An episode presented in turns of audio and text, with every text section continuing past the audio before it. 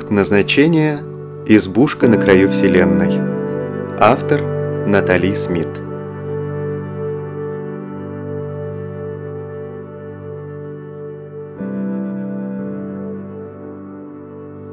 Две человеческие фигуры, одна большая, другая поменьше, появились на телепортационной площадке карликовой планеты ZSA-85, сектор 8913. Система приема гостей включила заданную программу, и в прозрачный атмосферный купол, накрывающий небольшой участок земли вокруг них и домик возле обрыва с верандой над пропастью, был подан кислород и поднята температура до комфортных плюс 15 градусов Цельсия.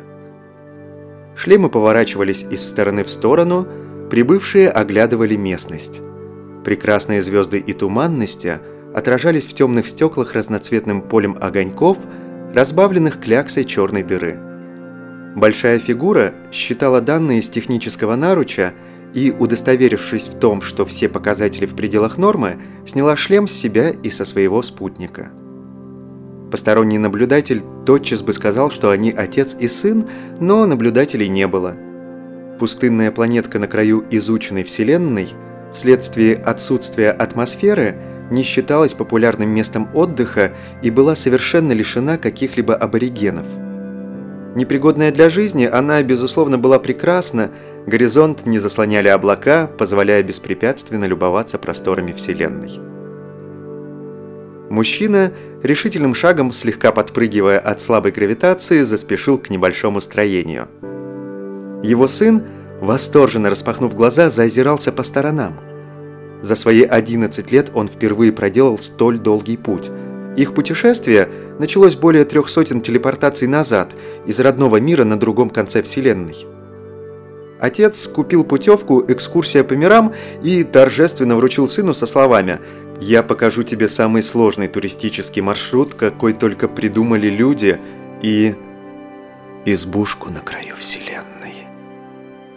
Окончание фразы было произнесено с мечтательным придыханием, какого сын никогда еще от отца не слышал. «Что такое избушка?» Только и спросил сын, но не мог представить того, что объяснил отец. Домашняя система искусственного интеллекта не смогла найти изображение, соответствующее столь древнему названию, а отец, хитро улыбаясь, только нагнетал интригу. Сколько планеты не посетили, сколько чудес увидели, все записано в глазных чипах. Дивные пейзажи, иноземцы, аборигены, животные, планеты-океаны, планеты-пустыни, планеты-ледники. На иных нельзя было и шагу ступить с площадки телепорта, настолько опасно. Однако отец рвался вперед, ускоряя темп прыжков, словно пункт назначения притягивал его в свое поле. Чем ближе, тем быстрее, тем ярче горели его глаза – Кай!» Мальчик торопливо зашагал к маленькому домику, отмечая детали в виде стола и пары стульев на веранде. Все грубо сколочено, как и сама избушка, выглядит очень старо. Зашел внутрь домика, осторожно затворив за собой деревянную дверь. Скрипучие петли заставили его вздрогнуть. Придержал за ручку, удивленно рассматривая приспособление для закрытия дверей – в его мире такого не было, ни домиков из дерева, ни ручек для открытия и закрытия. Проходы открывались автоматически, дома из дерева никто не строил. Уф, добрались. Отец скинул со спины большой рюкзак и снял скафандр. Кай переминался с ноги на ногу на древних половицах, прислушиваясь к музыке дерева. Что будет, если надавить не так сильно? Звук изменился. А если попрыгать? «Сынок, разденься, я все тебе расскажу и покажу», – смеялся отец, по-хозяйски обходя единственное помещение в домике и распахивая дверцы шкафов. В его руках оказывались банки, посуда, что-то сыпучее. «Сейчас я приготовлю ужин». И отец показал сыну, как готовит человек на газовой плите. Впервые парнишка видел процесс приготовления пищи. В его жизни еда подавалась роботом-обслугой, уже готовая и совсем не такая. Двое ужинали. «Пап, а что это такое?» «Это тушенка, мясо, законсервированное в банке, и макароны». «Я ничего не понял, но это очень вкусно». «Еда путешественников», Многозначительно и трепетно произнес отец, подняв столовый прибор к лицу, будто восклицательный знак, любуясь кусочком мяса на вилке. «Такого дома не попробуешь». Сын согласился и попросил добавки. А сейчас необходимо вымыть и убрать за собой посуду, чтобы следующий путник прибыл в чистый дом. Кай зачарованно пропускал струю воды сквозь пальцы, брызгал в стороны и размазывал по тарелке. «Пап, а дома посуда после трапезы просто исчезает. Ее тоже моют вот так?» «Нет, сынок, это вода. Так в древности люди мыли посуду, стирали одежду и мылись сами». «Мылись? Водой? Разве воду можно не только пить?» «Но ведь это даже не во всех мирах возможно. Мы заходим в кабинку и через несколько секунд выходим чистые. Вода...» Мальчик запнулся, соединяя и разъединяя подушечки пальцев – пробуя новое ощущение, осязая неизведанное. Она липкая. Так только кажется. Возьми плед, выйдем наружу. Двое сидели на старой веранде, качались на скрипучих стульях, на столе между ними дымилась жидкость под названием «чай», чей загадочный вкус Кай никак не мог понять. Терпкая, даже горьковатая жидкость с привкусом, которому сложно дать ассоциации – Отец щурился, прихлебывая из металлической кружки, и выглядел совершенно расслабленным. «Я так давно был здесь, сынок, но, клянусь, эти звезды стали еще прекрасней. Жаль, что однажды черная дыра все поглотит и не останется ничего. Ни крупинки этой красоты, этой избушки, этой веранды, этой планеты». «Ты бывал тут раньше?» «Да», мой отец когда-то давно показал мне это место. Ученые-открыватели миров оставили здесь самый последний на этот момент телепорт. Дальше нет ничего, Кай. Лишь зарождающиеся звезды, которым не суждено родиться и набрать силу.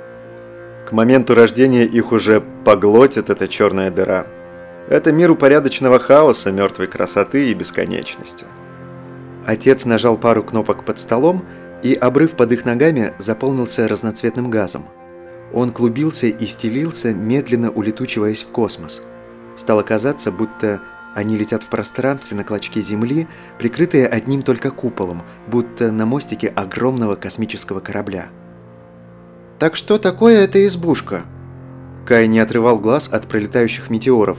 Отблески с полохами расцвечивали радужку, взрываясь искрами салюта и исчезая – когда-то давно в колыбели человечества на планете Земля люди занимались альпинизмом. Они залезали на самые высокие горы, где всегда снег и холодно, где можно увидеть звезды такими яркими, как не видно снизу, где можно полагаться только на свои силы и выносливость. Не все доходили до вершин. Погибали, срываясь вниз со скал, под лавинами снега, замерзая насмерть, от голода, от травм – и были в горах вот такие спасительные домики, где можно было отогреться и отдохнуть, дождаться спасателей, выжить. Зачем так рисковать? Ведь если так хочется, можно взлететь на вершину. В этом нет удовольствия, сынок.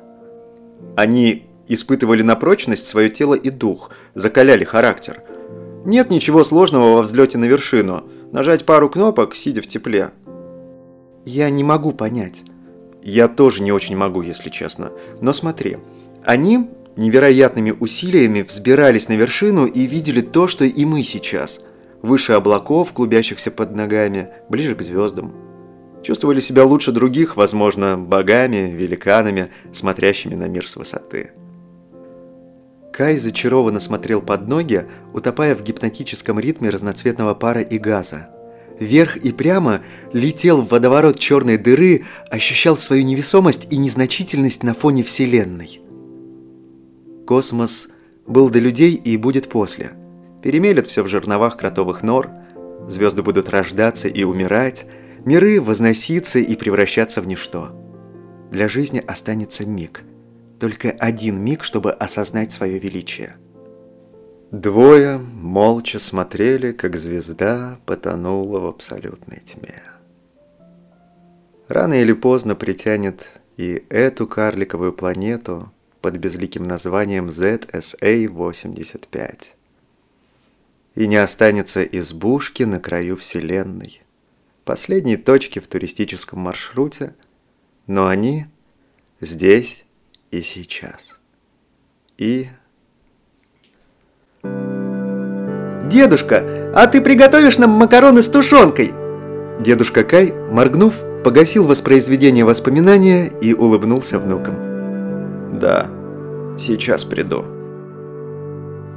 Человек сидел на веранде. Спустя множество лет и погибших звезд, избушка на краю Вселенной все еще принимает путников в свои безопасные объятия. Стоит поспешить. Специально для проекта «Городские сказки» читал Янов.